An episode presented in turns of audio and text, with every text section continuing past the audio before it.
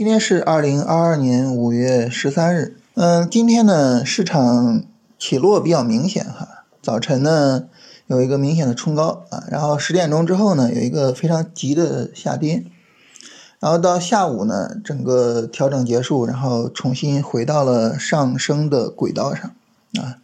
这一天里边起伏比较明显。呃，在这个起伏之中呢，其实整体还是延续了昨天尾盘的上涨啊，所以等于今天呢又是一个三十分钟的上涨过程。呃，在这个过程中呢，我们当然去看这个国证两千，你会发现短线回调就一直没有展开，就一直没有什么三十分钟破位或者是诸如此类的走势。所以对于国证两千来说呢，就是它是日线短线上涨一直在持续上涨这么一个情况。那么从呃上证指数的角度哈，我们能看到这个上证指数在五月五号的这个高点啊没有被正式的向上突破啊，就是五月十一号曾经突破，但是呢在三十分钟上是一个顶背离的走势，所以呢我们可以说哈，就是上证从五月五号一直处于一种高位横盘啊，这种高位横盘呢，我们也可以视为是一种啊在。高位上的调整啊，可以这么去理解行情。呃，但是呢，即便是上证，嗯，我们也能够看到哈，五月五号之后呢，它是调了两天多一些的时间啊，不到三天。那这样的话呢，我们哪怕把它视为一个高位横盘，我们也需要从五月十一号之后调个两三天。这样的话呢，在结构上啊，就需要，你比如说周一。再有一个三十分钟下跌，这样呢才能够说，就这个高位横盘，这个高位的震荡，整体的结构完成了。所以，如果说我们做短线操作哈，我们哪怕拿着上证啊去论证说这个可以做短线操作，我们也需要周一有个三十分钟下跌再说。但是就目前的上涨力度来说，我们现在不好讲，就是周一究竟会持续拉升向上突破，还是会。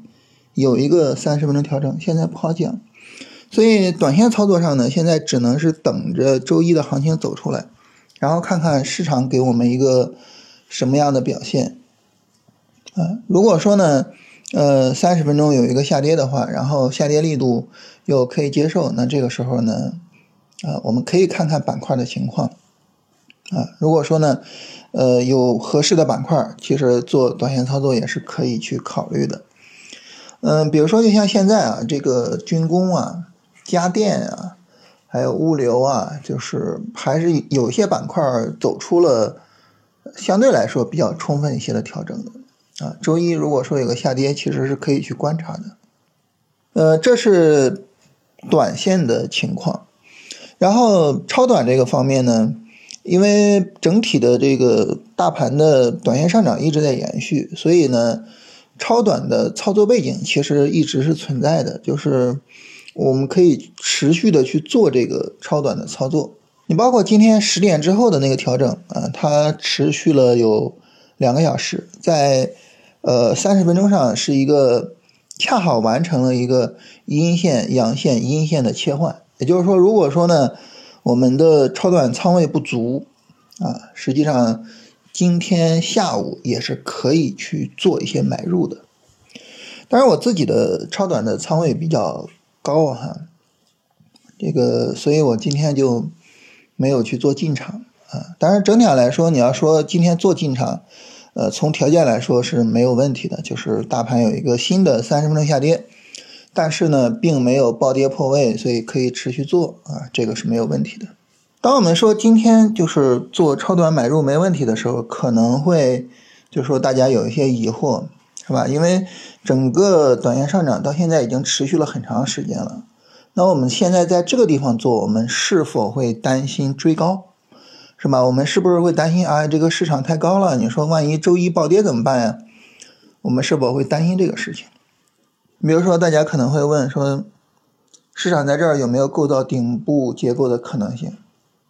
啊，周一有没有可能急跌，甚至有没有可能低开把我们单子给扫掉等等的？在这个方面呢，想跟大家交流一个非常重要的一个事情，就是，呃，对于我们做操作来说，啊，我们所依据的条件全部是说市场的客观事实，就市场在客观上，在事实上它走出来了什么样的行情，然后呢，我就对应着这个市场行情，然后去看在我的条件下它能不能操作。我们不去考虑什么呢？不去考虑市场有没有可能怎么怎么样，不去考虑这个事情，为什么呢？因为当你去考虑说市场有没有可能怎么怎么样的时候，你会发现，就首先没有什么事情是不可能的，是吧？你说市场有没有可能在这儿构造一个顶部结构，然后周一暴跌呢？有可能。但是周一有没有可能直接一个大阳线向上突破呢？下周市场有没有可能冲击三千三百点呢？你说有没有可能？也有可能。而且呢？你说，我请问，这两种可能哪个可能性更大呢？你会发现根本没办法判断，你没有办法给出来一个准确的数字啊。比如说周一下跌的可能性是百分之五十五点六二，这不可能，怎么可能拿出来这么一个数字呢？对吧？不可能这么精确的。在这种情况下呢，如果说我们去说啊，市场有没有可能构造顶部结构呢？我们的超短要不要停一下呢？我们怎么？这个时候没法聊，我们唯一能聊的是什么呢？能聊的就是第一，市场是否在短线上涨中啊？因为在短线上涨中的话，你做超短，你的成功率可能更高啊，你买的股票可能更容易走出市场空间，是吧？所以呢，在这种情况下呢，那么我做超短就可能赚钱啊。它是不是在上涨过程中？是，那行，这是第一个问题。第二个。市场有没有一个三十分钟下跌？啊，说白了哈，只要有一个三十分钟下跌，所谓的这个对顶部的担心啊就没有太大必要了啊，我我们就不用太去担心这个顶部啊这么一个问题了。为什么呢？因为下跌就消化了这个呃市场的一个抛售的压力嘛，有下跌就是相对的低位，好，有三十分钟下跌啊可以做超短。第三，这个三十分钟下跌是否急跌破位？是否破坏了短线上涨的态势？没有，没有是吧？行，能做。就这三个问题，这三个问题啊，如果说没有问题的话，我们就可以做。就这是什么？这是依据市场客观事实，依据今天下午这个下跌的客观事实来做决断，而不是依据说，哎，它会怎么样啊？它有没有可能怎么样啊？它什么？不是依据这个啊，你从可能性的角度去讨论，真的这些事儿都没法聊啊。凡事都有可能，而且呢，你又没办法说，呃，哪个可能性更大，哪个会怎么怎么样，就是这个时候不考虑可能性，就考虑实在性，就考虑从事实的角度来说，市场就是这样的。嗯，这是涉及到一个很重要的问题哈，就是我们做超短的话呢。我们从哪儿开始做到哪儿结束啊？那么我们刚才聊的其实就是关于说到哪儿结束这个问题。这个话题呢，我们在周六晚上的关于超短的直播里面呢，也会跟大家详细的聊一聊。呃，周六这个直播呢，我昨天也说了哈，我们重要的内容就是跟大家回顾一下上周的操作，呃，然后呢，根据上周的操作跟大家聊一些我们觉得。可能比较重要的一些就是可以分享的知识点。